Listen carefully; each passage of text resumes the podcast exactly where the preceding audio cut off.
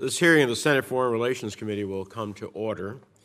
Assistant Secretary Nichols, Assistant Administrator Escobar, uh, thank you for appearing before us today as we talk about United States policy towards Venezuela and a crisis uh, which has not only serious consequences for our national security, but the stability of our entire hemisphere.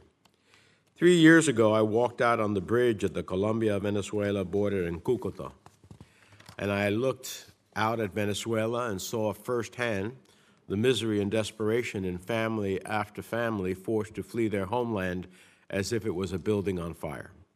The collapse of a once thriving modern country, a beacon of stability in our hemisphere, turned into a failed state. Run into the ground by Maduro and his thugs, today the situation is even more dire. Venezuela is the epicenter of the second largest refugee and migration crisis in the world. The Maduro regime has overseen the collapse of the economy, taking down with it the country's entire education and healthcare systems. Basic household items are unaffordable for most Venezuelans. Maduro has weaponized starvation, using it as a political tool to drive over 95% of the country, over 26 million people, below the poverty level. And as his regime perpetrates crimes against humanity, Maduro traffics cocaine, he enriches himself and his kleptocratic buddies, he invites the Russian, Cuban, Iranian, and Chinese governments into the country.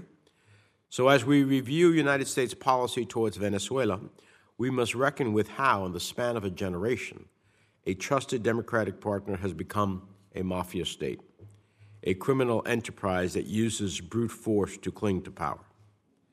Now, I want to be clear this committee believes in diplomacy, and Congress has long supported and continues to support a negotiated solution to Venezuela's crisis.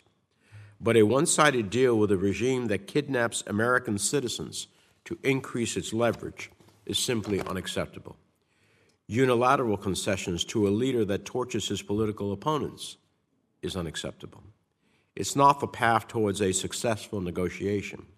And it's something the Biden administration, as well as newly elected leaders across Latin America, should keep in mind. Because given Maduro's track record, given that he makes Al Capone look tame, there can be no return to normalcy with this regime, not without the release of American hostages and Venezuela's political prisoners, not without a path to free and fair elections, the restoration of human rights, and a return to the rule of law.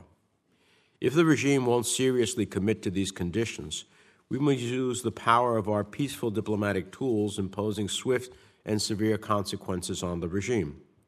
Because while Maduro uses the prospects of negotiations to buy himself time, the physical and mental health of American hostages is deteriorating by hour, as is the Venezuelan people's hopes for freedom as they face violence, imprisonment, and hunger every day.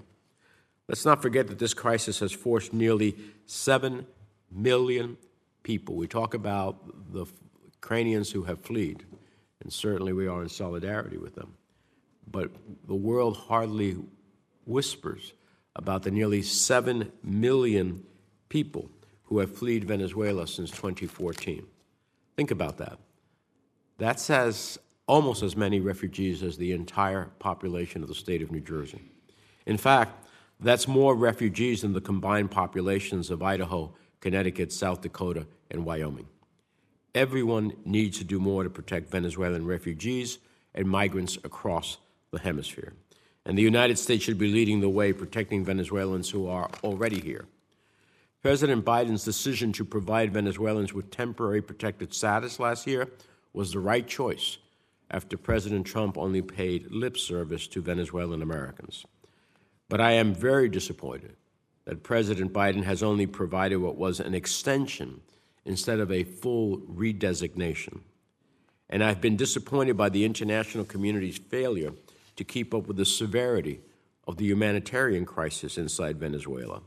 It seems when these crises take place in other parts of the world, we get people's attention. When it's in the Western Hemisphere, we don't. We must all do more. So today I hope to hear the Biden administration's strategy. What are you doing to bring home Matthew Heath, members of the Citgo Six, and other American hostages?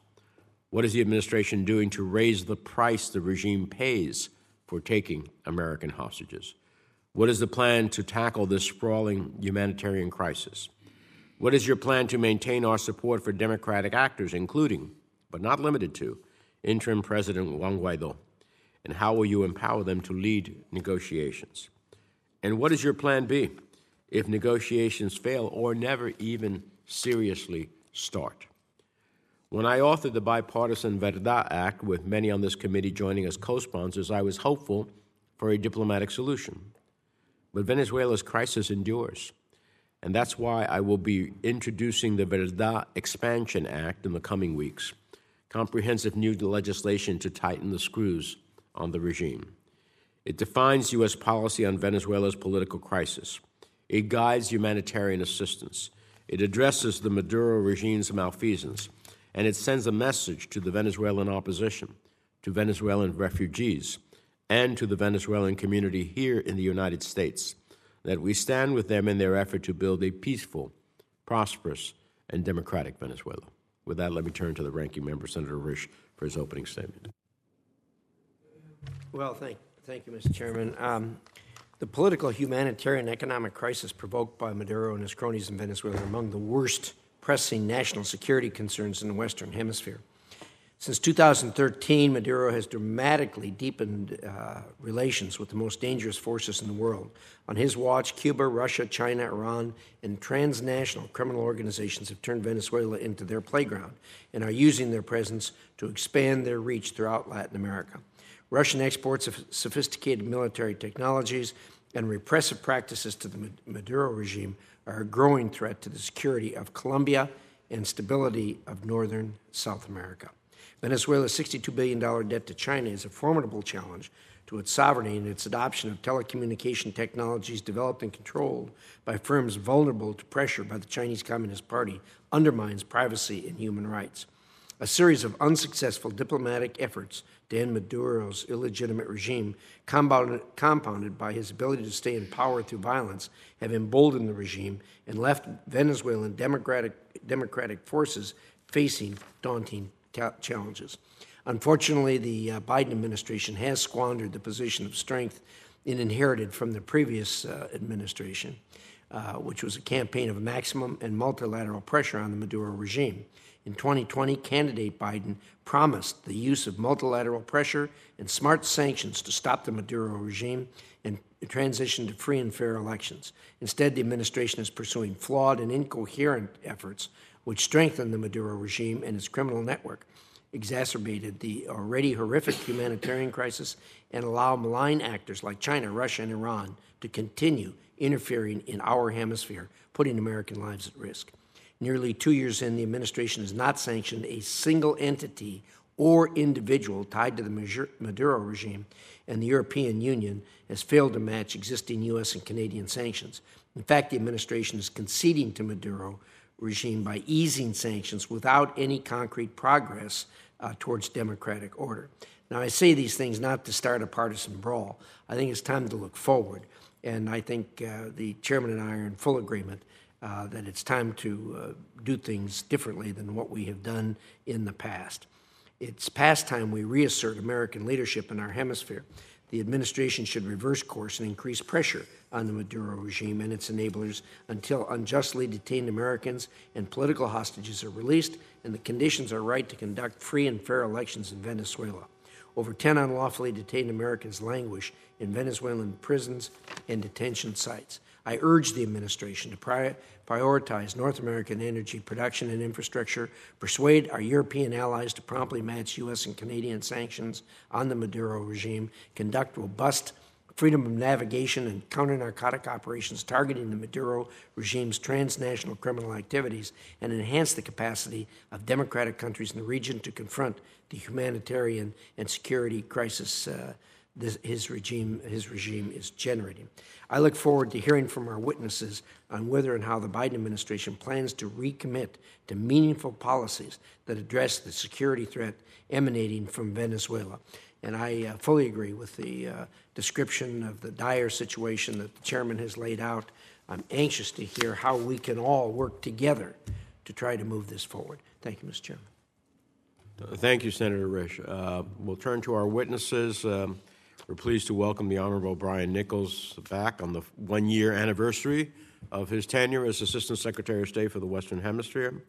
Uh, Assistant Secretary Nichols previously served as U.S. Ambassador to Zimbabwe and Peru, was the Principal Deputy Assistant Secretary of State for International Narcotics and Law Enforcement Affairs, also served as the Deputy Chief of Mission at the U.S. Embassy in Colombia, so welcome back.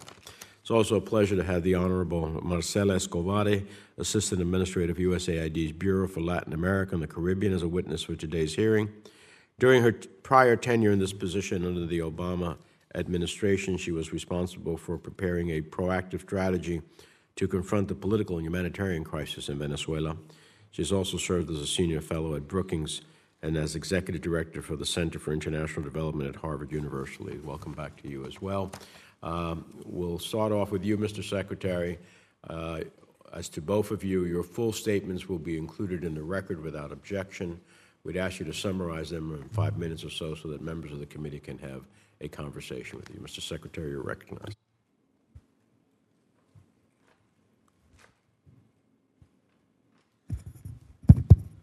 Thanks. Sorry. Uh, Chairman Menendez, Ranking Member Risch, distinguished members of the committee, thank you for the opportunity to testify before you today on this important issue. The situation in Venezuela remains one of the worst crises in our hemisphere's history. A country with a proud democratic tradition, blessed with natural resources and a rich biodiversity, and with a vibrant and resourceful population, has suffered decades of misery. Venezuela's vital sectors, healthcare, energy, agriculture, manufacturing, and education, have all but collapsed. It holds the world's largest proven oil reserves, yet does not even feature in the world's top 20 oil producing countries. Whole tracts of its rich biodiversity have been destroyed by illegal mining and logging. Its lawless border regions provide shelter to myriad illegal actors, not the least of which are narco terrorists who threaten its population and its neighbors. Because more than 90% of its people live in poverty, Venezuela has lost 20% of its population to the largest displacement of people in our hemisphere's history. 6.8 million Venezuelans have fled their homes in the last five years, approaching similar exoduses from Ukraine and Syria. The UN Human Rights Commissioner lists a litany of abuses, illegal detentions, and even killings and torture. In two reports, the Independent International Fact Finding Mission on Venezuela documented extrajudicial executions, enforced disappearances, arbitrary detentions, trafficking in persons, torture, cruel and inhuman or degrading treatment, including sexual and gender based violence committed by Venezuelan state actors. Beyond the abuses the regime inflicts on its own population, it also wrongfully jails and abuses U.S. citizens, attempting to use them as bargaining chips with the United States. As I, as I underscored during my testimony earlier this year before the House Foreign Affairs Committee, the responsibility for the crisis in Venezuela falls squarely on the shoulders of the late Hugo Chavez and Nicolas Maduro. The U.S. government remains firmly committed to the belief that Venezuelans have a right to democracy and deserve a government of their choosing that protects and defends their human rights and fundamental freedoms. We have a role and a responsibility to empower Venezuelans as they work to resolve the many regime created crises facing their nation, and to once again choose their government through free and fair elections. The United States continues to recognize and support the interim presidency of Juan Guaido and the 2015 democratically elected National Assembly the last truly democratic exercise of popular will in Venezuela. We coordinate closely with President Guaido and his administration, the unitary platform, and those in and outside of Venezuela who support the return to democracy in their homeland. Consistent with the Verdad Act, we continue supporting a negotiated solution out of Venezuela's crisis. In a call on June 8th, President Guaido and President Biden expressed their support for Venezuelan led negotiations as the best path forward toward a peaceful restoration of democratic institutions, free and fair elections, and respect for human rights and the freedoms of all Venezuelans. The administration's visits to Venezuela earlier this year resulted in re- renewed meetings and negotiations between the regime and the opposition in both Oslo and Caracas. Those visits also achieved the return of two wrongfully detained Americans. The safety and security of U.S. citizens overseas is of the utmost importance, and we will always support the efforts of the President's Special Envoy for Hostage Affairs to bring all wrongfully detained Americans in Venezuela home. U.S. sanctions policy will continue to exert pressure on the Maduro regime while providing ample room for humanitarian relief, including our own commitment of over $2 billion since 2017. As we have previously made clear, we will review our sanctions policies in response to constructive steps by the Maduro regime. The U.S. government, in coordination with allies, will also pursue criminals and fugitives and interdict criminal activity associated with the regime. The seizure of an Iranian Venezuelan jet in the Southern Cone and the extradition of a regime money launderer from Cape Verde are but two examples of our tireless campaign to seek accountability and justice wherever criminals may hide. We will continue to relentlessly pursue accountability for all actors that engage in corruption or abuse human rights in Venezuela. We also seek humane treatment and freedom for Venezuelan political prisoners. The United States maintained relations and friendship with Venezuela for nearly 200 years. Now the Maduro regime looks to Russia, the People's Republic of China, and Iran for political and economic partnerships that bring few benefits to the Venezuelan people and threaten regional security. We will continue working with our international partners to help Venezuela help return Venezuela to the community of democracies and improve the lives of all Venezuelans. And we will continue to work with Congress in advancing these goals. Thank you for this opportunity to speak to the committee today, and I look forward to your questions. Administrator Escobar.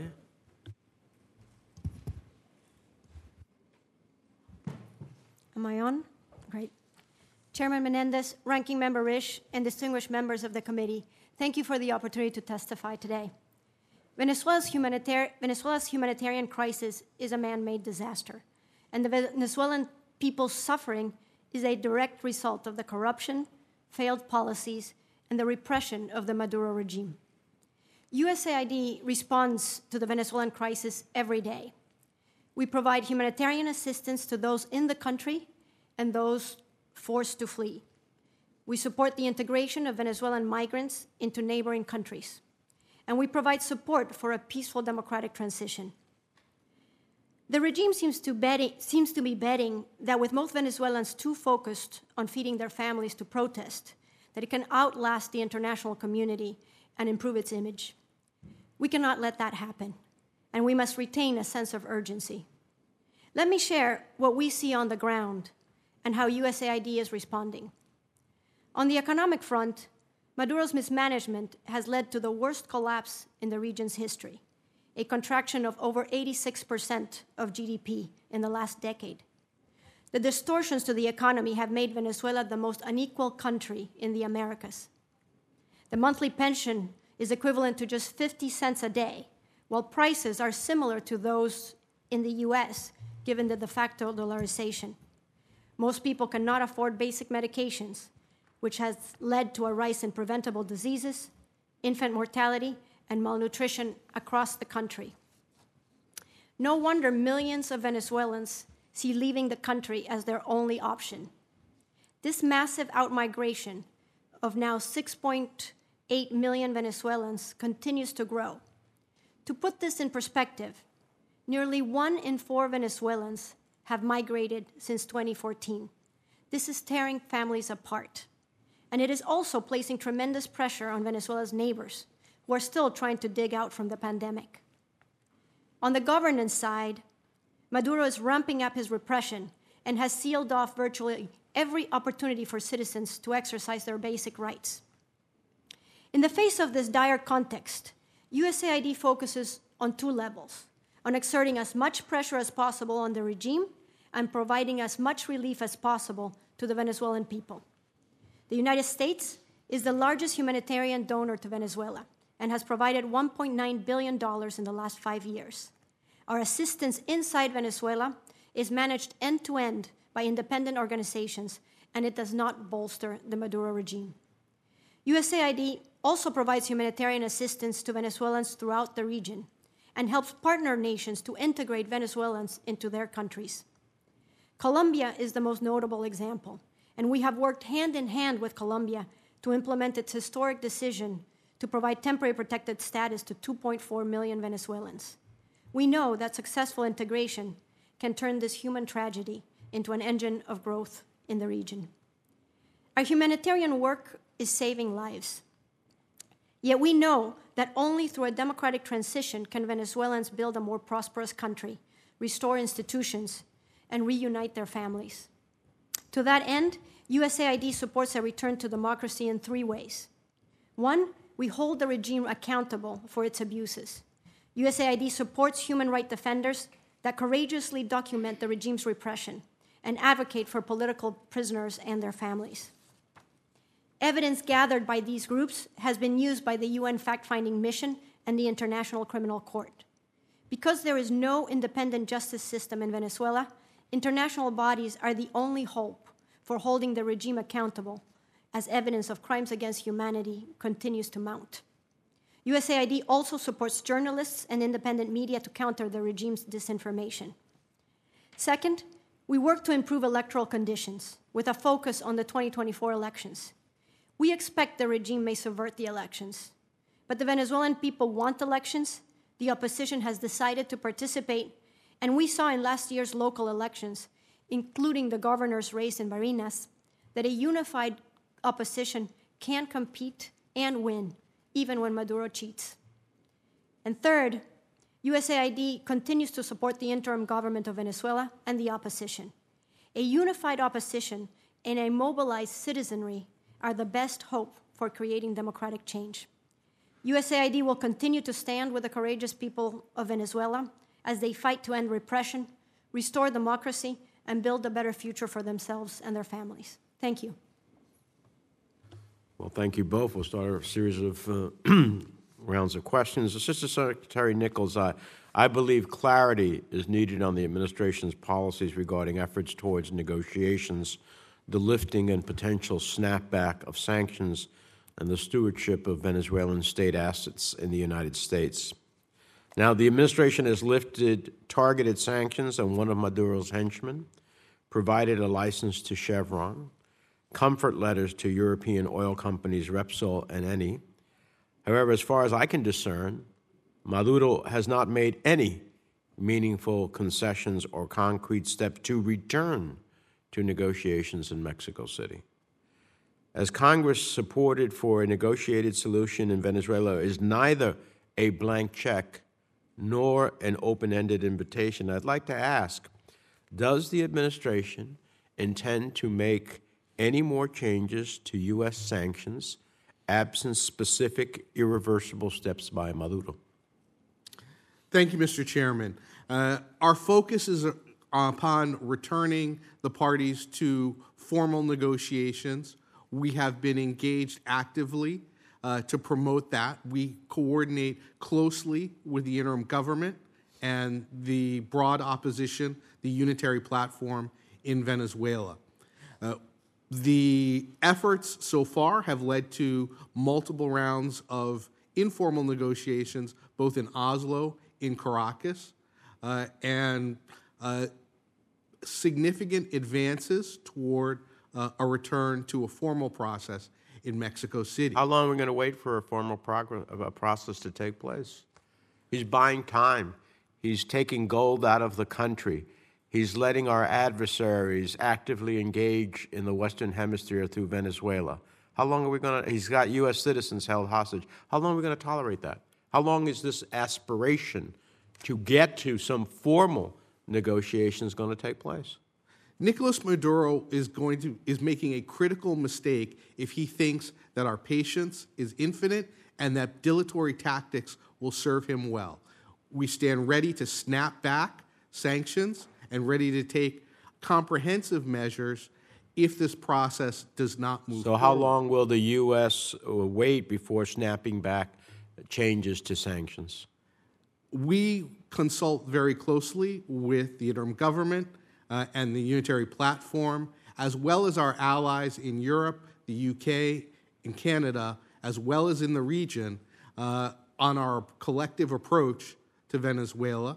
Uh, we had a meeting just yesterday. Uh, I was traveling back from Mexico, but my deputy led that uh, conversation with key uh, allies on this process.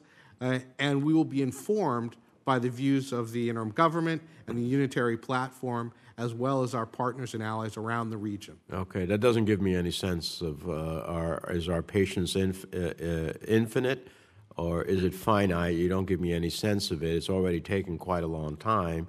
In the interim, he's turned the nation into a narco state, bilking it of its national patrimony, and nothing is happening. And nothing is happening. So, if Maduro refuses to negotiate in good faith or even negotiate at all, what's your plan B to degrade the regime? We will use uh, the various tools that you have given us uh, sanctions, law enforcement action. Uh, we will work with our partners and allies uh, around the world to ensure that the regime does not secure access to assets that are currently frozen uh, or held by the interim government. We will work assiduously uh, to promote uh, investigations by the International Fact Finding Mission uh, and other war- international bodies like the ICC into the events to shed light on what's going on in Venezuela. And we will Secretary, our sanctions are like a sieve. We are allowing a whole host of countries to uh, get around our sanctions, and Maduro knows it. Turkey, Russia, China. They're doing it with impunity. Of course, Cuba, which provides a security apparatus for the whole Maduro regime to exist in the first place. You know, you talk about independent investigations. Well, the UN Human Rights Council established an independent fact finding mission on Venezuela 2019. That mission played a central role in investigating and documenting the Maduro regime's systematic violations of international law, including extrajudicial executions, forced disappearances, torture, arbitrary detention. But there's much more to be done. Uh, Mr. Secretary, the fact finding mission and others have mounted damning evidence that the Maduro regime has committed grave human rights abuses that constitute crimes against humanity. Is it your assessment the regime has committed crimes against humanity?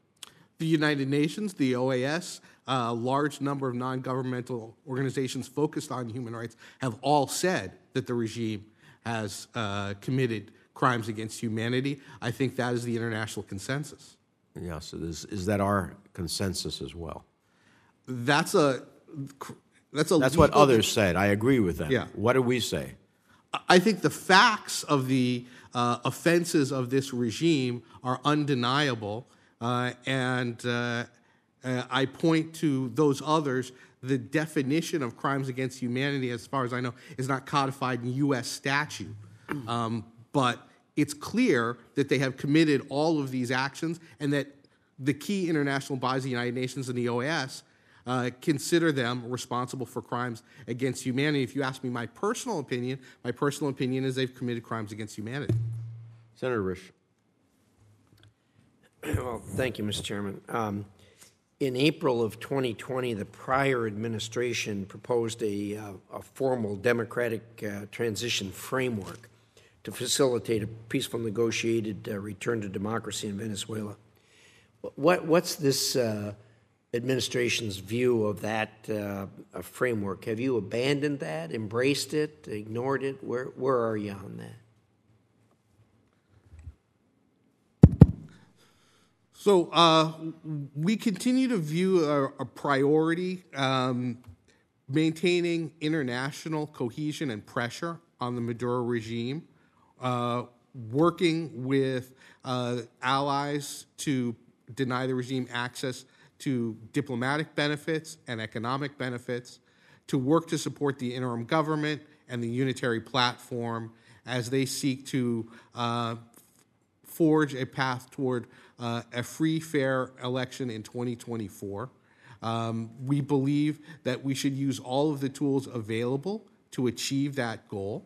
Um, and we will continue to do that. Well, and is that your uh, interpretation of how you're, uh, how you're uh, implementing this transition for framework?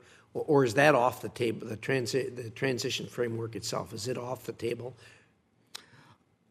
We continue to work with the interim government. Uh, I think that the uh, structure of the interim government has changed over time, and the uh, range of recognition of the government and its status over time has also changed. So we need to adapt our policies uh, to continue to move forward um, so that uh, serious profound and irreversible reforms are undertaken to allow for a free, fair, transparent election in 2024. Well, I keep coming back to the framework, which you haven't answered the question yet. Are, are there parts of it that you've embraced, parts of it you've abandoned? How, how is your, are, you following the same path as what this framework laid out, or are you doing things different than what the framework laid out? Compare what you're doing to the framework that was put uh, forth in April of 2020. So the framework put forward in April of 2020, I think, imagined a scenario where uh, the regime would collapse. Um, we're not seeing, we haven't seen that over time. Um, the diplomatic uh, recognition of the regime has grown during that period. Um, more countries now recognize the Maduro regime than they did previously. Um, and uh, we have to adapt our strategy to take those factors into account. Well, uh, let, let me try a different line here. Uh, in February of this year, 2022, a senior White House official claimed uh, the sanctions imposed on Russia for invading Ukraine were designed to pre- pressure the Maduro regime. I don't understand that, but that was the claim. A week later, that same official met with Maduro in Caracas in an attempt to buy oil from Venezuela. And soon thereafter, the administration started to ease sanctions on the regime. Um, can, you, can you explain to us how the administration plans to pressure Maduro while deepening U.S. reliance on Venezuela? So, uh, Venezuelan uh, hydrocarbons are not entering the United States, to my knowledge. Uh, so, I don't think our, our reliance on, on Venezuela has increased. The visit to Venezuela uh, by special envoy, special presidential envoy for hostage affairs, Carstens, uh, Ambassador Story, uh, and, then the senior NSC official uh, Juan Gonzalez, resulted in the release of two wrongfully detained Americans uh, and a resumption of serious conversations between the regime and the unitary platform. Those conversations have continued for um, uh, quite some time and have made notable progress. Um, in my conversations with the Norwegian mediators, they believe that um, the prospects for return uh, to a formal negotiating process are good, uh, and we will continue to use um, both incentives uh, and sticks uh, in close coordination with the interim government and the unitary platform to encourage progress. Well, let me take just a little different line here. What are you specifically, what are you doing to help the uh, Guaido uh, administration? we uh, provide funding and resources um, to the uh, democratic opposition in Venezuela, as well as funding for the uh, interim government. We work with allies to ensure that the regime does not have access to uh, assets uh, either in the United States or in foreign areas. We consult with them on um, various negotiating strategies and policies. Our ambassador uh, to Venezuela, Jimmy Story, is in um, almost daily contact with senior officials uh, in the interim government. Uh, I myself have um, met virtually with President Guaido on multiple occasions, as well as uh, regular contact with the interim government ambassador in Washington uh, and other interim government officials. I think my time's up. Thank you, Mr. Chair. Thank you. Um, Senator Cardin has graciously agreed to chair for a period of time. I have to go to banking, and Senator Kaine's recognized. Yeah. Thank you, Mr. Chair and Ranking Member Risch, and to our colleagues who are here. You know, the, the, we just have to be realistic. I think the efforts of the last three administrations uh, to use U.S. influence for a significant positive outcome in Venezuela have all been failures. Um, our intentions have been good, and our efforts have been strong, and our generosity, particularly when compared with other nations, has been notable, but we've not seen the outcome that we want. Um, I don't think the last administration had us in a strong position with respect to Venezuela. They, they did announce a maximum pressure campaign. Pretty quickly in that campaign, the Trump administration floated the possibility of military intervention in Venezuela, and that stopped many of the nations that, were, that had been willing to recognize the interim government of Juan Guaido. It stopped them from going further with us and embracing the sanctions regime. Um, and I, I, talked to leaders of some of the nations that were with us on the recognition of Guaido and said as soon as the U.S. starts talking about military intervention, even if you ultimately don't go that direction, we're, we're on the off ramp now and we can't go further. Um, the last administration had witnesses before us, too, telling us that the Maduro government was within days of collapse.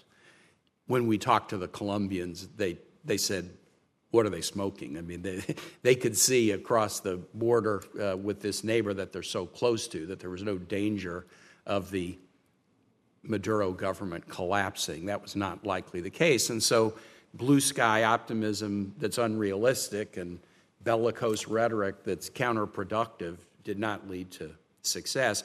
But, but I don't really fault them, the administration, just like I don't fault the Obama administration, just like I don't fault the Biden administration for not being able to produce an outcome in Venezuela that we're happy with. This is on the Venezuelan people. Um, we have limited ability uh, to uh, influence the outcome, and it strikes to me that the best thing that we can do is something we are doing, but we might be able to do more of it, and that is humanitarian support for the Venezuelan people, and hopefully creating space for them so that the day may come, possibly in connection with these 2024 elections, where mayors and local officials and others and opposition will have enough force because of the disastrous nature of the Maduro government to start to write a new chapter for their country. I think we have to be humble about our own expectations about what the United States can do. On that score, um, the U.S. government in the humanitarian space, we're the single largest donor to the UN humanitarian response inside Venezuela. 74% of the humanitarian contributions for humanitarian aid through the UN program are from the United States. What are, is the department doing to get some of our European and other allies to step up their humanitarian support? Thank you, Senator. The uh, regular engagement with our partners around uh, the hemisphere uh, and around the world uh, continues, as I alluded to earlier. Uh, on Tuesday, we had another uh, key meeting with partners to talk about um, both our, our policies and the importance of providing robust assistance um, to the Venezuelan people, both within Venezuela uh, and um, those who have migrated, uh, fled the, the horrible conditions in that country. Uh, we regularly stress the importance of donations to the uh, Humanitarian Relief Fund, uh, and we lead by example uh, in those donations. We will uh, soon, uh, next week, we have the UN General Assembly Leaders Week. There'll be another opportunity for us to engage at a high level. If, if I could, because I want to ask one more question, please do that. I mean, we're, we're being very, very generous to refugees in Europe the Ukrainian refugees, for example, and, and I think to ask our European allies, please help us with this massive crisis. There, is, there isn't, we are leading by example, but there isn't a reason for the United States to be footing 75% of this bill when we're also doing so much elsewhere. What are the prospects? The, the opposition has announced they're going to have a primary next year to try to forward a candidate for the presidential elections that are hopefully going to happen in 2024. What are the prospects, your assessment for the opposition sort of unifying uh, behind a figure who can, who can bring together some pretty disparate elements among the opposition. I think the prospects are, are quite good. There is a recognition, uh, as my colleague said, uh, the elections uh, uh, last year, in, uh, for example, in Barinas State, uh, demonstrated that a united opposition can win, even under the most harrowing circumstances. However, they shouldn't have to carry out either primaries or an election under the most harrowing circumstances. It is vital that the regime implement the recommendations of the European Union Electoral Observation Mission uh, and the Carter Center recommendations, uh, which would allow for a m- more level playing field for a general election and allow the, the primary process to proceed i- uh, i- without outside interference. Thank you very much. I yield back. Let me thank uh, both of you for your, for your testimonies and your work. Uh, There's many tragedies in Venezuela, including the uh, human rights violations and the lack of dem- democratic uh, governance. I want to talk about the migration issue. Um, we know the impact it has on the surrounding countries. Um, but the United States has been willing to accept uh, the Venezuelans that are here. It's my understanding we have close to 300,000 that are eligible for temporary protective status. So, if I might, let me just ask uh, Administrator uh, Escobar if you could elaborate as to how we are dealing with the Venezuelans that are here. What is our uh, work visa issues? What are their uh, needs? And what outreach are we making in order to carry out our responsibilities in our hemisphere due to the uh, migration issues of Venezuelans? Thank you, Senator Cardin. Um, I, I know that we have provided TPS to Venezuelans uh, here, and uh, and I- I'll I'll refer back to, to my colleague on our on our U.S. Uh, uh, position. I think what is important to deal with the flows of Venezuelan migrants uh, to our border is is as you as you said and, and, and started your comment that this is a regional uh, phenomenon. Like of the seven million migrants in, in, in Latin America, uh, six million of those are, are Venezuelans. And, uh, and of these Venezuelans, only 3% have actually reached our border so far. The displacement in Latin America is 17 times larger than from Latin America to the US. So we, um, to be able to deal with those flows, the strategy that we are pursuing are a root causes approach, which is clear in Venezuela, it involves a democratic transition, expanding legal pathways, which uh, so that migrants can migrate in a with dignity, safety, and in a condition of greatest mutual benefit. And probably the most important um, activity in terms of numbers is helping countries integrate migrants into their communities, like the example I gave with Colombia. And we are helping and pursuing these, these, uh, uh, these three avenues to deal with this massive migration crisis. One of our concerns is that whenever there are vulnerable people who migrate, there's always the risk factor of traffickers and victims of trafficking and the dangers, et cetera. So clear information is, is vitally important.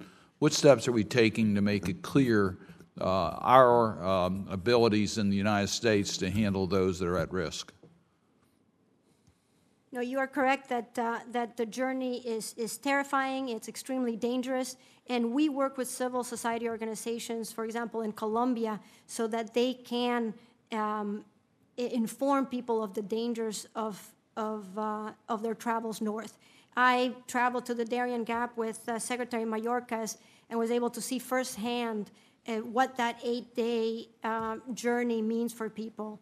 Uh, Doctors Without Borders uh, has uh, has shown that close to or over 80% of women that make this journey are are, are victims of sexual violence. So we are. Um, are, are using our work in Colombia and throughout Central America to try to, to inform migrants of, of, of the perils of this journey. And of course, our Central American governments are also working to penalize uh, and increase their, their, the penalty for, for smugglers and human traffickers. Secretary Nichols, I, I want to follow up on Senator Kaine's point. He, he was concentrating on humanitarian assistance and the global sharing of burden. Uh, on the migrant issues, the surrounding countries, uh, I, I, work with Senator Blunt on, in regards to Colombia. We know the impact it's having on that country as far as the numbers that are from Venezuela in that country, making it more challenging for Colombia uh, to deal with its other challenges. What efforts are the United States lead, leading in, in, to help the surrounding countries deal with the influx of Venezuelans? Thank you, Senator. Uh, the United States has provided uh, nearly $800 million for uh, the communities that host migrants and migrants themselves within Colombia. Uh, we coordinate closely with Colombian officials on migration issues. Under the previous Duque administration in Colombia, the government agreed to grant their version of temporary protected status, and the Petro administration has vowed to continue the, and deepen that policy. Uh, in addition, we work with governments around the hemisphere under the structure of the Los Angeles Declaration on Migration and Protection, which was agreed to uh, under President Biden's leadership at the last Summit of the Americas. We talk uh, and work on concrete burden sharing and information sharing activities with governments um, from Canada to Tierra del Fuego. Uh, we are working to uh, increase law enforcement cooperation to take down illicit trafficking networks. Uh, we work to provide training and equipment to uh, uh, migration officials in countries around the hemisphere. Uh, Secretary Blinken has co chaired two migration ministerials in Colombia and Panama, focused on mobilizing hemispheric and international resources to address the problem. Thank you. Senator Rubio. Thank you. Um, thank you both for being here today. Um, I guess the, the Secretary Nichols, uh, has the Biden administration ever offered sanction relief in return for the release of American citizens in Venezuela? No. The uh, the conversations uh, led uh, by our special envoy for hostage affairs uh, Roger Carstens um, are uh, active and ongoing. Um, the, I believe that he has um, briefed in the past, along with our uh, Ambassador Jimmy Story, on some of the conversations uh, that we have had.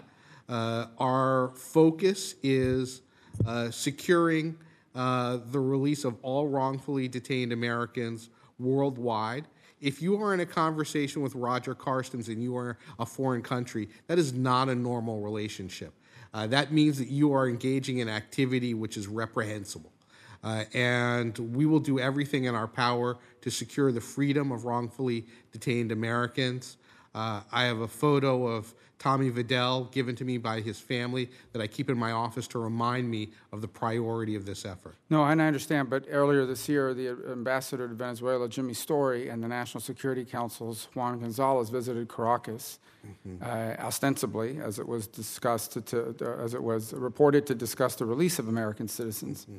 Um, so they were there for that particular purpose, and then there were these leaks or stories out there about how they had offered sanction relief in, in return for releasing, for example, the Citgo 5. So, are, were those stories, those media accounts of the, the ambassador and, and Mr. Gonzalez's visit to Caracas, were those inaccurate stories? The visit had two purposes. One was to, uh, in close concert with the interim government and the unitary platform, uh, to uh, create a, a, framework for uh, a return to negotiations in Mexico City and two, to um, negotiate with the regime uh, on the release of wrongfully detained Americans. Uh, and we took advantage of that opportunity to also visit um, uh, imprisoned U.S. Uh, citizens right. and provide them with consul. But, but I guess that's my question. So we sent the ambassador to Venezuela. We sent national member of the National Security Council staff to meet with the regime. It was not, at that time, it was not the hostage uh, uh, individual that's in charge of that, it was them. They went to talk about two things a framework to get Maduro back to the negotiating table, and a framework to release unlaw, you know, un, unlawfully detained, unjustifiably detained Americans. In exchange, I imagine the Venezuelans would want something in return other than a visit. What, as part of that conversation, were there offers made that if you re- return to negotiations, here's sanctions relief. If you release these people, here's sanctions relief. The, the, I, I understand the, the hostage negotiator and the ambassador in charge of that is, has not done it, as you've testified. But as part of that meeting, is it, because there's these stories out there. So I just want to know do you know, are those stories false that they actually offered sanctions relief in exchange for whether it's returning to negotiations or uh, releasing Americans? Thank you, Senator. Uh, as I said in, in my opening statement, uh, we are willing to modify our sanctions policy in response to uh, progress toward uh, negotiations and concrete steps by the Maduro regime uh, in negotiations. Uh, and that was discussed with the Maduro regime in close coordination with interim President Guaido uh, and the unitary platform. So just to be clear, the sanctions modifications, you know, relief would be in exchange, for example, for them returning to negotiations, agreeing to return to negotiations. It's substantive progress in the negotiations. Okay. Because you're aware they've used negotiations repeatedly over the years to buy time, and, and, and uh, even the Vatican no longer is willing to step in the breach and put that together. So I hope that hasn't been forgotten. I don't want to run out of time. I want to ask you about something else that's happened. Uh, a couple things. Um, in June of this year, a cargo plane landed in Buenos Aires. The plane used to be owned by U.S. sanctioned Iranian airline Mahan Air. It was illegally transferred to the U.S. sanctioned Venezuelan state airline Conviasa. Uh, I understand that it's now subject to a seizure warrant from the U.S. Department of Justice. Last month, I, along with Senator Ernst, sent a letter to the Attorney General asking him to cooperate with law enforcement. What, what is the status of the judicial process in Argentina concerning the confiscation of that plane? The- So, um, thank you for that, and uh, we will continue to use uh, uh, all the law enforcement tools available to stop criminality and sanctions. What's the status of the sta- process? it- There's an investigating judge in Argentina who is conducting an investigation, and we are cooperating in that process. I would have to refer you to the Department of Justice for additional details. So we're waiting for the Argentine judge. We, we, we are. It's their process, I understand. It's their process. We are supporting that process. We have provided information into that process at, at various points, which led to the final judicial order uh, to seize the plane. Okay, thank you. Senator Shaheen. Thank you, Mr. Chairman, and thank you both for being here. Um, in the last hearing that we had in this committee on Venezuela, which was two years ago, we discussed the disproportionate impact that the humanitarian crisis is having on women in the country who have been forced to flee. And since then, health indicators, including infant and maternal mortality rates, have continued to decline. As you pointed out, Ms. Escobar, um, women are a high percentage of the women are subject to sexual assault. They're also obviously vulnerable to human trafficking and other abuses. So, you've talked about the a number of the initiatives that we have to try and help address that. Um, but can you talk about how helpful you think it might be if we had a fully operating Office of Global Women's Issues with an ambassador to that position who had been approved so that we could help address some of those um, disproportionate impacts on women um, as the result of this crisis? Thank you, Senator, and, and for your commitment to girls and women um, across the globe. Um, as you said, women are disproportionately affected in these crises. The Venezuela is it, it's clear on, on sexual trafficking, but also just the humanitarian needs because they're the ones taking care of kids. Um, it is a big part of what we do and the lens that we take, and I would I would support, as you suggest, um, any additional uh, support on elevating this issue. Um, Ambassador Nichols, do you have a view on that?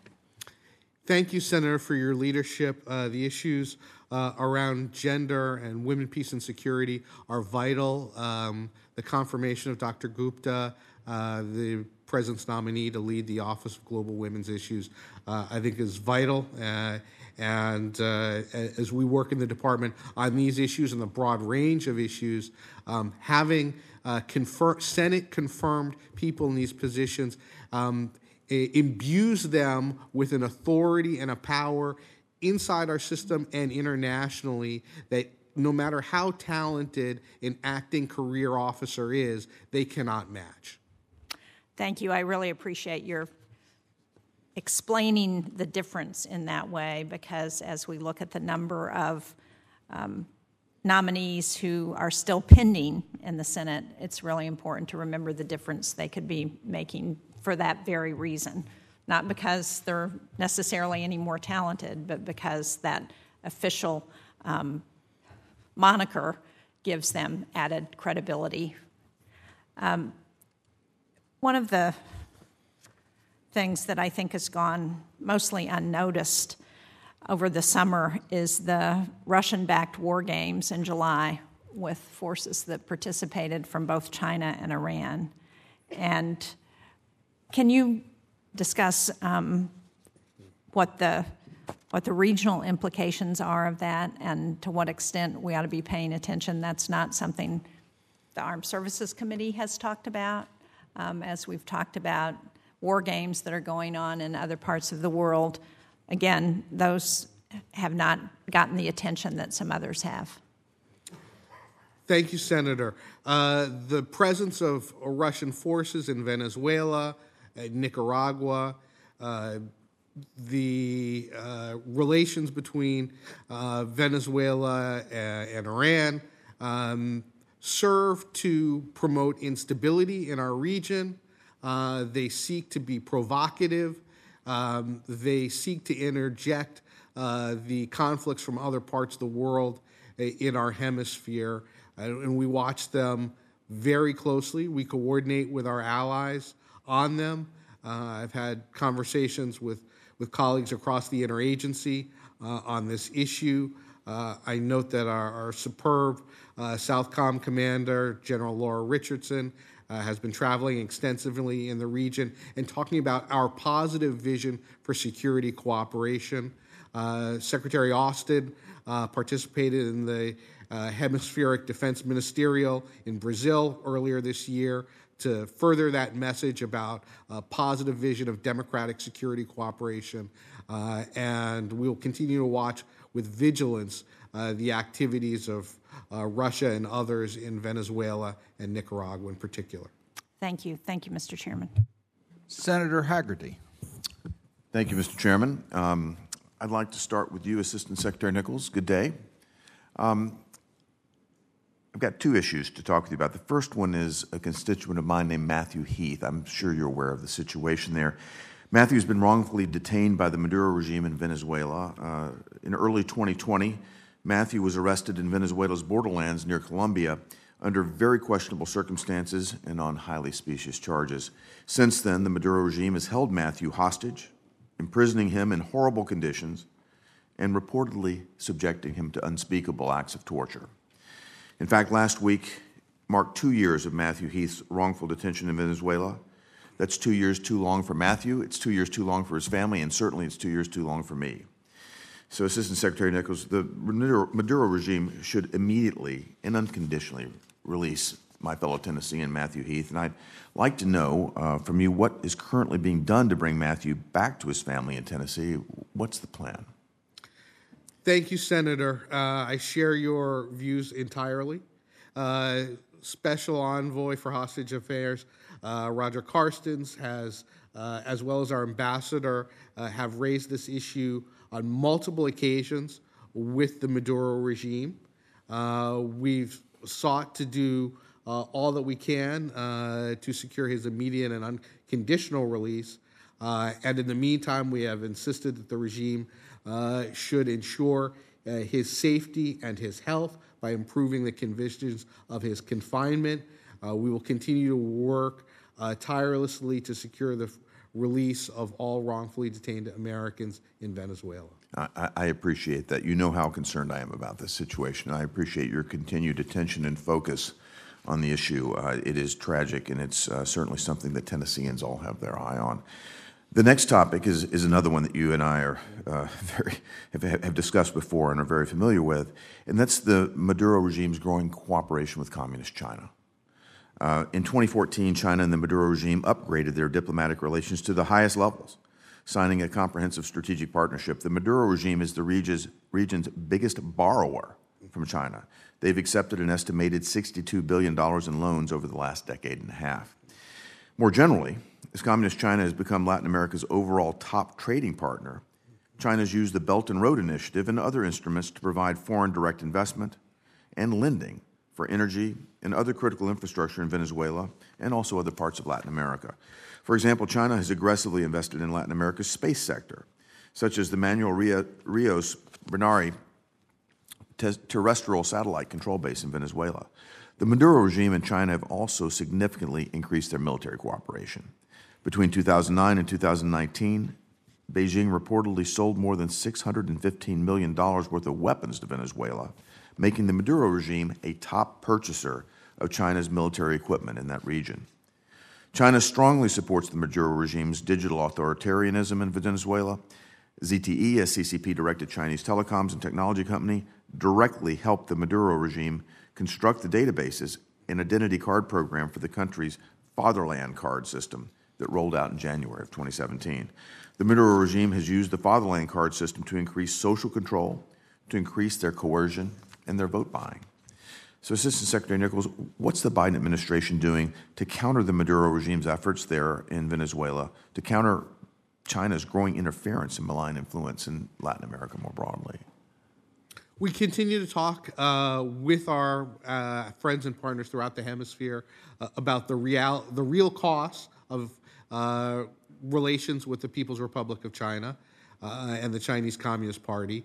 We focus our efforts on what's the real cost of lending, what is the quality of the projects that uh, PRC companies are building, and I've seen with my own eyes. I think you have as well.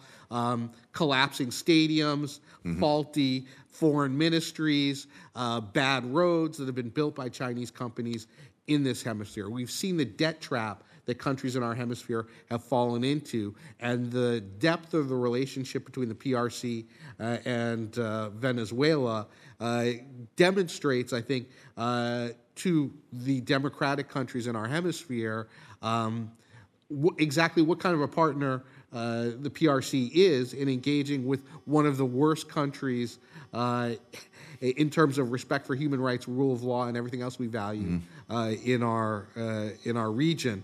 Um, before time runs out, Senator, I just want to note that I was in Mexico. I followed up on the issue we discussed before. Yep. I can brief you online. Okay, thank you very much. I appreciate it.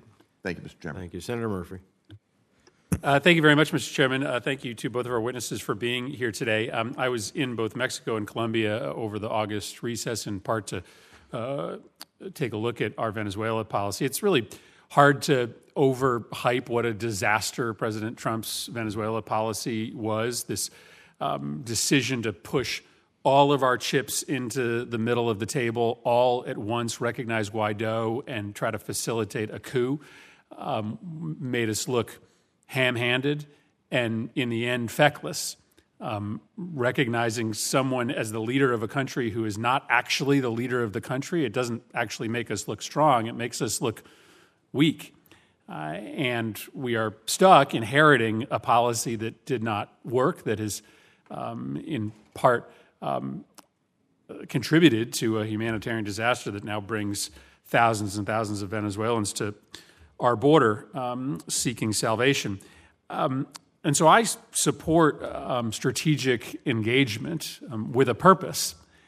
And that purpose has to be a election that draws the participation of all political groups and gives Venezuelans the chance to exercise their right to determine the future of the country. And so I've heard, um, since Secretary Nichols, you suggest that there's a possibility of being able to get to uh, an election in 2024. But what does a free and fair election look like in Venezuela? What are our benchmarks to know whether this is an election that, that we can support and that the Venezuelan people actually have a, a chance at exercising their free will? Listen, I understand it's not going to look like an election in our country, right? Um, and I don't know that we should hold it to that standard, but we have to have some pretty clear baselines. What are we looking for as we try to get towards uh, a viable election? Thank you, Senator. Uh, the European Union's electoral observation mission, I think, has provided the most comprehensive roadmap, uh, along with the Carter Center, to what that would look like. And, and it involves things like um, inequality of access and equality of access to the media.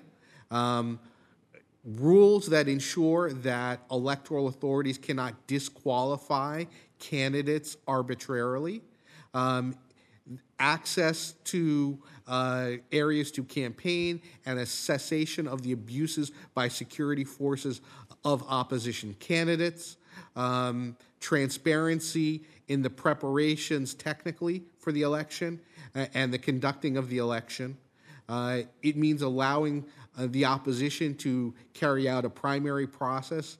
Uh, as we've seen, uh, when they have unified candidates, they will beat uh, the regime candidates uh, even when everything else is tilted against them. Um, a key part of the discussions between the unitary platform and the regime will be the implementation of this process, uh, and we support that. Um, Ms. Uh, Escobar, um, there's no doubt that the humanitarian disaster in Venezuela is first, second, and third a consequence of the regime's unconscionable policies. But I think we should be honest that uh, our sanctions contribute to the humanitarian nightmare, and we can argue that there are good reasons for our sanctions. But um, what worries me is a GAO report from last year um, that suggests um, we actually don't have real good information about how and if our sanctions are contributing to uh, the humanitarian um, uh, crisis inside Venezuela. Um, the report found that Treasury and its interagency partners are limited in their ability to develop further actions to ensure that U.S. sanctions don't disrupt humanitarian assistance. Um, are you familiar with this report? Um, and if so, how is USAID engaged with our implementing partners to mitigate this, these challenges? And how do we make sure that we have visibility inside Venezuela to understand what the actual impact of our sanctions are?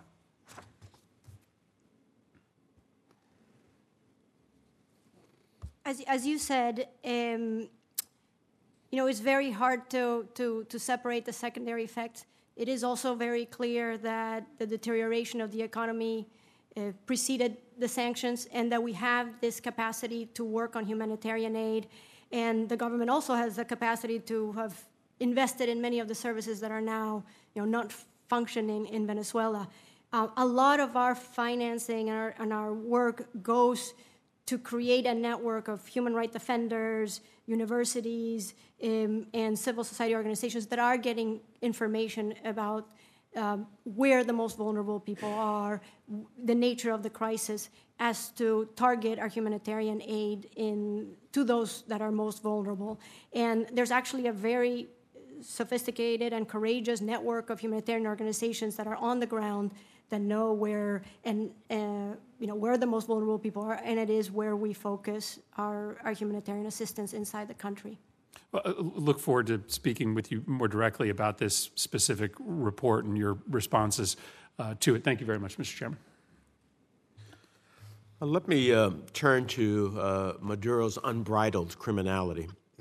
Uh, lest some, for, some forget who we're dealing with. I want to remind everyone that Maduro and his henchmen from his government, his Supreme Court, and the party are facing charges in the United States for drug trafficking with rewards for their capture. Uh, as we all know, financial institutions in the United States and around the world have found billions, billions of dollars in bank accounts linked to Maduro's mafia state not using it for the benefit of the people of Venezuela. billions of dollars in bank accounts linked to Maduro's mafia states. And that's just likely the tip of the iceberg. That's without all the gold that's being taken out through Turkey and Russia. So um, I certainly uh, do not believe that the plight of the Venezuelan people is of any consequence except primarily that of the Maduro regime. Um, there's a reason 7 million people have fled. How are the departments of state and justice collaborating to advance the international law enforcement cooperation needed to address the Maduro regime's criminality? Thank you, Mr. Chairman. Uh, I couldn't agree more. The efforts uh, the, through the Department of Justice uh, uh and, and, the Department of Homeland Security uh, continue to uh, investigate illegality surrounding the regime. Um, obviously, there uh, is an ongoing case with regard to Alex Saab uh, in the United States, was extradited uh, precisely because of his role in criminality. Um, there are numerous other uh, regime figures uh, who are under investigation, uh, and um, the international community and the international law enforcement community is attuned to this. I would just note, um, you know, that we discussed earlier uh, the Conviasa plane that uh, is in Argentina, uh, seized as a result of our law enforcement cooperation uh, for sanctions violations. Uh, and we will continue to work with governments around the world uh, to pursue investigations. what additional steps can be taken to investigate, recover, and repurpose assets stolen from the Venezuelan people? I think it's vital uh, to continue coordination among uh, financial action task forces, uh, coordination among uh, government finance ministries uh, around the hemisphere, our coordination uh, in international bodies like the UN and the OAS to make sure that we are focusing not just on the regime's past activity, but their prospective future efforts we see what they are trying to do in terms of evading sanctions, um, uh, trafficking uh, in all sorts of illicit substances, uh, and we continue to flag that in our conversations with senior officials from governments around the world. Let me ask you this what foreign policy guidance has the State Department given OFAC on targeting Maduro regime officials involved in kleptocracy? Uh, we continue to tell OFAC mm. that um, identifying uh, those responsible for uh, illicit activity is important. It is a complex and time consuming process. Um, but we also uh, stress that uh, as we carry out these activities, um, we want to ensure that they are uh, deployed to maximum effect to advance uh, negotiation process and concrete achievements in our relationship. The goal of our sanctions uh, policies is obviously to change the behavior of the regime. Well, uh, I'm afraid that we're not uh, achieving that goal. Let me ask you this uh, the regime continues to jail American citizens on bogus charges. Mm. He's tortured them, he's denied them access to legal counsel, medical treatment, and even contact with their families. He's used them as bargaining chips, and at least in one case, he's driven them to attempt death by suicide. Matthew Heath isn't only being unjustly detained, he's being methodically tortured and slowly killed, all while the regime keeps adding Americans to its gulags. He may have released two Americans in March, but he's jailed several uh, more this year. So, can you describe how hostage issues fit in the context of broader U.S. policy objectives in Venezuela? How is the administration firewalling discussions with the regime related to hostages from broader U.S. foreign policy objectives. Um, absent the immediate return of U.S. hostages, what concrete asks has the administration made to the Maduro regime to improve their abysmal detention conditions? Uh, the United States has placed uh, Venezuela at the uh, highest level, level four, do not travel in terms of our travel warnings.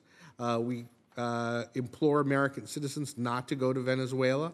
Uh, in 2019, our embassy in Venezuela uh, closed, uh, so we are not able to provide regular consular access to American citizens. Special Presidential Envoy Roger Carstens and our ambassador Jimmy Story have repeatedly raised the issues of wrongfully detained Americans with the regime.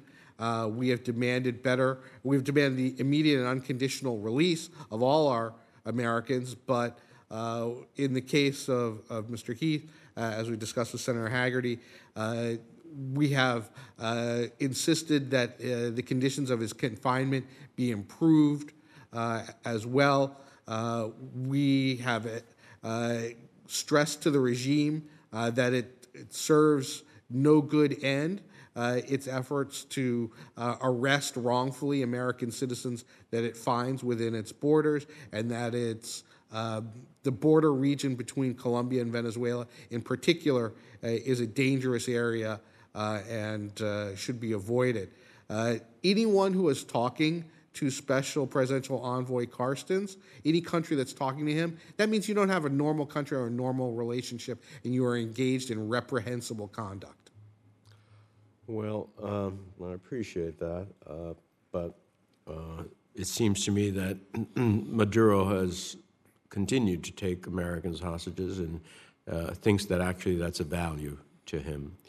Uh, let me ask you two last questions. Uh, one is this 2024 election, that's aspirational at this point. Is that fair to say? Yes, sir. But it's not, there's nothing, there's nothing that is established as a series of benchmarks that will get us there at this point in time. So uh, the European Union's electoral observation mission uh, laid out what I think is the best uh, roadmap and recommendations uh, to get to a legitimate, free, fair election in 2024. But that hasn't been agreed to by Maduro. no, it hasn't, and, and that is vital. So when we talk about 2024, it's an aspirational thing. There may be some roadmap by the EU, but the regime has not agreed to it. if the regime has any interest in legitimacy and international acceptance, uh, it should agree to those recommendations and, and implement them immediately. Well, when you're benefiting from everything, when you've got billions of dollars in national patrimony, when you basically the state is your uh, is your personal piggy bank, then I'm not sure whether you care about international legitimacy. I, I wish Maduro did. That's why I think we have to pressure. That's why we're going to offer legislation to do so. I have one last question uh, for both of you. It's unrelated to our topic today, but since we have the pleasure of having you both here at the same time, on September 2nd, I sent both of you a letter regarding U.S. democracy programs for Cuba. And while I appreciate the administration's continued commitment to these programs, I was deeply disappointed to see that the administration is ending support to initiatives that challenge the Cuban regime's trafficking of doctors and medical personnel. It's an unfortunate decision that comes at a time when the State Department is actually raising the profile of the Cuban regime's forced labor schemes in the annual report on trafficking in persons. So, why then cut off funding to programs that support the victims of the regime's trafficking of Cuban doctors and help raise additional international awareness about the issue? If I might start, um, we agree with you wholeheartedly on the importance of these programs, and uh, and uh, you know it's clear that the Cuban missions uh, constitute forced labor. We had this program, we have this program currently that tracks and analyzes the human right abuses, um, and our partners have documented all the issues that have led uh, to this determination. Right, the salaries, retention of identity of documents, movement restrictions, etc. Um, as well as the threats and punishments and other labor violations. So grants um, come, you know, to their natural end, and that's uh, the situation with this one. However, this is an issue that we will continue uh, to work on. So we have programs that are focused on educating the Cuban workforce on labor exploitation, including Cuban medical doctors and overseas missions, and as well as engaging multinational institutions and human rights organizations. So we will continue Well, to I don't, un- I don't understand, Madam Administrator, why specifically end the resources that are unique to this program and then put it into the context of broader uh, uh, reviews that are taking place with other parts of the world. I, I, I think it's regretful. Um, and to be honest with you, I'm going to have to consider it as it relates to any requests for transfers of money from USAID. Um, Senator Risch, do you have? Uh, with that, uh, the thanks to the committee, there will be, a, there, I'm sure there will be a series of questions, including some from myself. Um, the the business, um, uh, the this. um um, the record, I should say, for the hearing will remain open until the close of business on Friday, September 16th. Um, Please ensure that questions for the record are submitted no later than that date. We'd ask you to have uh, substantive uh, responses. And with the thanks uh, of the committee to our witnesses, this hearing is adjourned. Thank you.